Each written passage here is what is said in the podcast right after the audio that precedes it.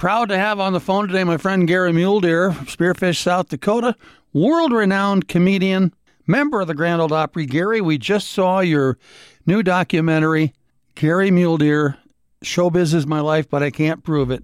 It was fantastic. How did it come Yeah. about? It came about with some guys coming to me from Via Productions in Memphis about six years ago, and they've been fans of mine since they were ten. Bart Shannon is the director, Billy Worley was the producer, and they came to me and said they wanted to do a documentary on my career and my life. And I said, okay. So they came to Spearfish. We started at the Park Pavilion, where I kind of started my career, and we shot everything there. Uh, they shot me all day. They shot Nita, my wife Nita, and they we talked about what the pavilion meant to me. You know, I mean, starting out with the opening for my band, the Vaqueros opened for people like Jerry Lee Lewis and the Ventures and uh, the Everly Brothers, people like that, the Champs with Glen Campbell back in those days. And there, and then when I went into folk music and left, uh, came back in 1980 to do the festival in the park, and uh, that's where I met Nita. She was visiting here too. We've been together ever since. But that pavilion is a very special place for us. Ten years later, after I worked with all those guys in the, in the 60s, 67, I came back and worked with them later. I, I ended up opening for them. Got to be friends with all of them. It was amazing. You know, once I met them in California. Now, in the show, it's a it's a who's who of comedians. My goodness. Yeah, pretty amazing bunch. They went and talked to, to a lot of people and interviewed them. Steve Martin, David Letterman, Jay Leno, Conan O'Brien, Alice Cooper, Vince Gill and Amy Grant, Kevin Nealon, and Carrot Top, who has a big, has a big influence on him. And then my good friends Tim Thomerson, Tom Dreesen, and Jimmy J.J. Walker, you know, from the comedy stores. So, and that's just a few. There's some other interviews in there also, but that's the main ones, yeah. I'm sure you know back then trying to have enough money to live was tough, but boy, it had to be fun hanging out with all those people. Well, it was pretty incredible, you know. Even here, when I was working in the pavilion, you know, at the Vaqueros or working clubs around here, like in Deadwood, the Buffalo Bar, and the VFW Club, and all that stuff, I was actually enrolled in college up here at that time. But during those seven years, I I would go up and enroll. I just never went to class.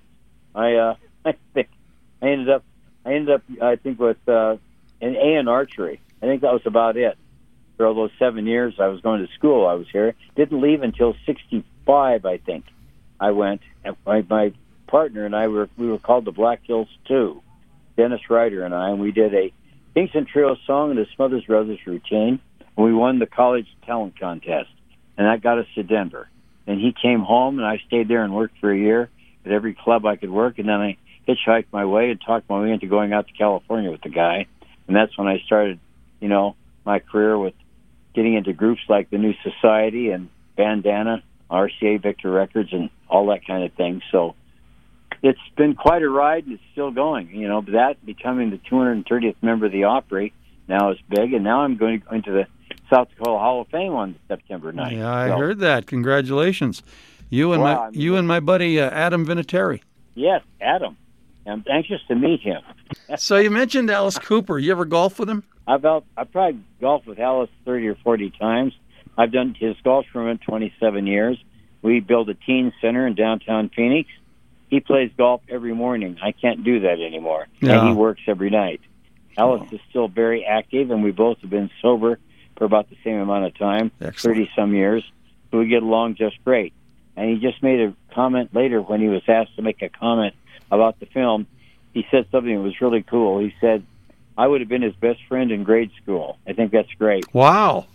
That's- and now I know uh, once in a while you'll talk about golfing with Clint Eastwood. Can you beat Clint? You know what? Clint and I got we were on the same team last year. On our flight, we got second place, and I'm going back the 22nd of this month to go back and play in the Clint again. It'll be the 19th Clint in a row. Wow. So we'll, we'll be playing together again. I like the way Clint plays. Our tee time's usually after 12, which is the way I like it. I like to get up at 11, have some lunch, and tee off about 12:30. That's what Clint likes to do also. So, yeah, he's still doing it. He's doing a film right now, and he'll be there for the Clint. He's 92, and uh, Wow. you know, I do a song in my show now about him. A few years ago, him and Toby Keith were were playing golf, and Clint said, I'm going to be 88 this year. And Toby said, What are you going to do? And Clint said, Well, I have a movie next week, and we start production Monday. And Toby said, What keeps you going? And Clint said, I get up every morning and try not try not to let the old man in. And that's the name of the song, to let the old man in. Oh wow! And it's perfect for me. I found something that I really relate to about you know about being older, and uh, I do it now in my shows, and it's uh, something I really enjoy. So you know, golf golf has become a big part of my life. You know, it it changed my life when I came out of rehab. Uh, golf changed my life, and Nita saved my life. So it's pretty amazing. So the first time I saw you on anything was about 1980, maybe a couple years Yeah. before that. Up in Smoke, you were the freak with the basketball. How'd you get that gig? My God, how did you pick me out of all that? Yes, I don't know. from- I well, I I had a pretty good part in it, and that and Annie Hall, and uh, at the same time too. And but they were all just small parts, and pretty much end on the on the on the uh, cutting room floor. But you know what? I got so much work out of it at that time; it didn't matter. My first Tonight Show with David Brenner got me so much work, and climaxing with being the co-host of Don Kirshner's rock concert from '77 to '81. Wow. I mean, that was big. From that, I got started to become the a judge in the Gong Show. I started doing all this other stuff. You know, there were so many variety shows at that time. My partner, Mule Deer and Moondog Medicine Show, we did the John Byner Comedy Hour on CBS. We were doing in concert at that time. We were doing the Midnight Special, you know, and opening for groups like the Guess Who and uh, the We Five and uh, War and Sly and the Family Stone and the Beach Boys. It, it was quite a ride. Still is, as a matter of fact. And the first time I saw you do stand up was uh, early 90s. I don't remember the year, but it was you and Bruce and Terry, Williams and Ree, and Michael Johnson and Spearfish. You guys played the uh, the Passion Play stage. That's a very memorable job for me because I threw my back out two days before that, and I remember standing out there with a giant ice pack wrapped around my back and some jeans that we had to get on and buy with four inches too big in the waist just so I could get through the show. that was that was a memorable night, and we've lost Michael Johnson. it, Yeah. you know, which is too bad. One of the best ever. Were you guys roommates at one time? We were roommates with Steve Martin. Okay. Michael Johnson and I and Steve lived together in a in a house in Palms, California. Yeah, and uh, we were all starting our careers. You know, I was at Ledbetter's with with the New Society. Steve was writing on the Smothers Brothers show, and Michael was just starting to go out on his own, and also working at Ledbetter's with me with Randy Sparks. Randy Sparks gave a lot of us our first break. He's the guy that started the New Christy Minstrels, and we all had that great Club Ledbetter's to work off of. You know, it was our kind of our springboard to go to other do other things. Steve uh, Steve credits me for saving his his writing career at Smothers Brothers. He hadn't come up with anything for a while, and he needed something. And I gave him a couple of things out of my show. It worked and broke broke his writer's block. And matter of fact, I just talked to Tommy Smothers about five days ago. Tommy was calling all the people in his phone book to see if we were all alive yet. I got to open a show in, in the early 90s with the Smothers Brothers, and Tommy gave me an autographed yo yo. Oh yeah, of course. Yeah. He was Yo-Yo Man. Yeah, Oh, he was incredible with that. Oh, Yeah, definitely. pretty they were amazing. on uh, they were on CBS Sunday Morning a couple of weeks ago. It was fantastic to see them again. And Steve Martin, I saw before Saturday Night Live. I was just a little kid. Uh, he opened for the Carpenters in Jamestown, North That's- Dakota. That sounds right. Wow. Gosh, wow. Jamestown. I hope it wasn't in the winter. no, it was not. But it was in the high school gym because they didn't have a Okay. civic center or anything like that back then. So, Well, he's remained a great friend. He, all these people have that have come forward. And you know, Kevin, the really great thing about it has been the Opry.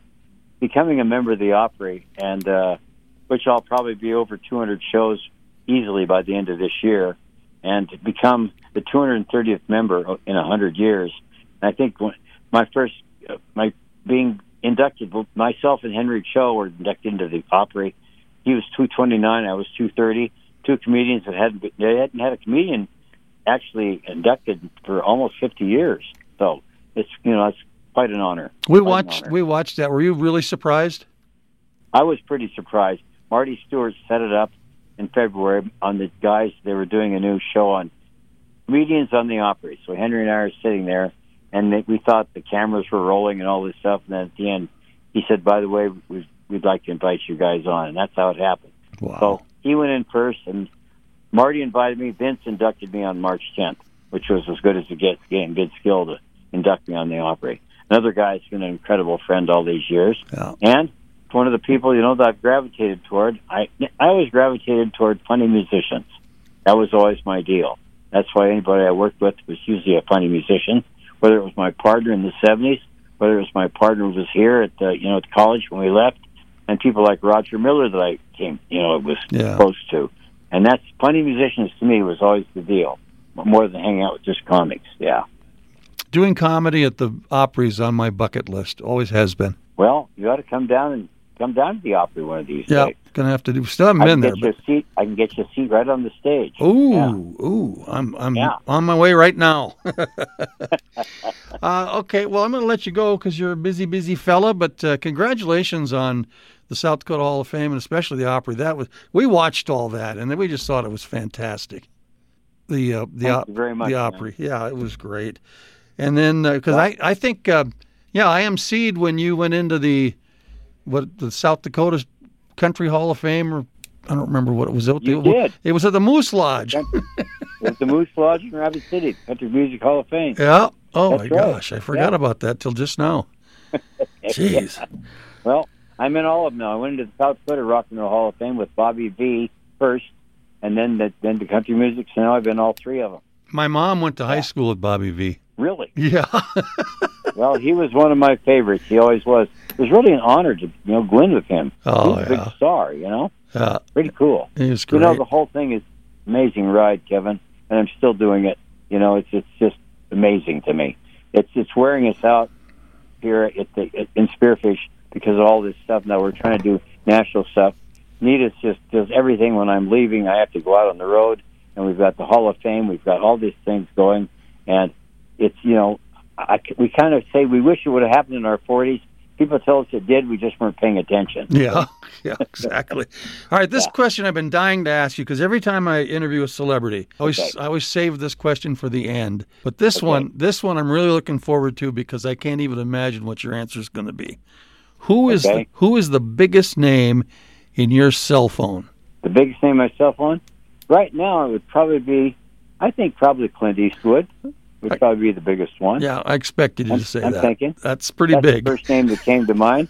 Steve martin of course is pretty big too in there. There's several of them in there. Vince gill and amy grant we can't forget them. No, no, perfect. yeah and jay leno.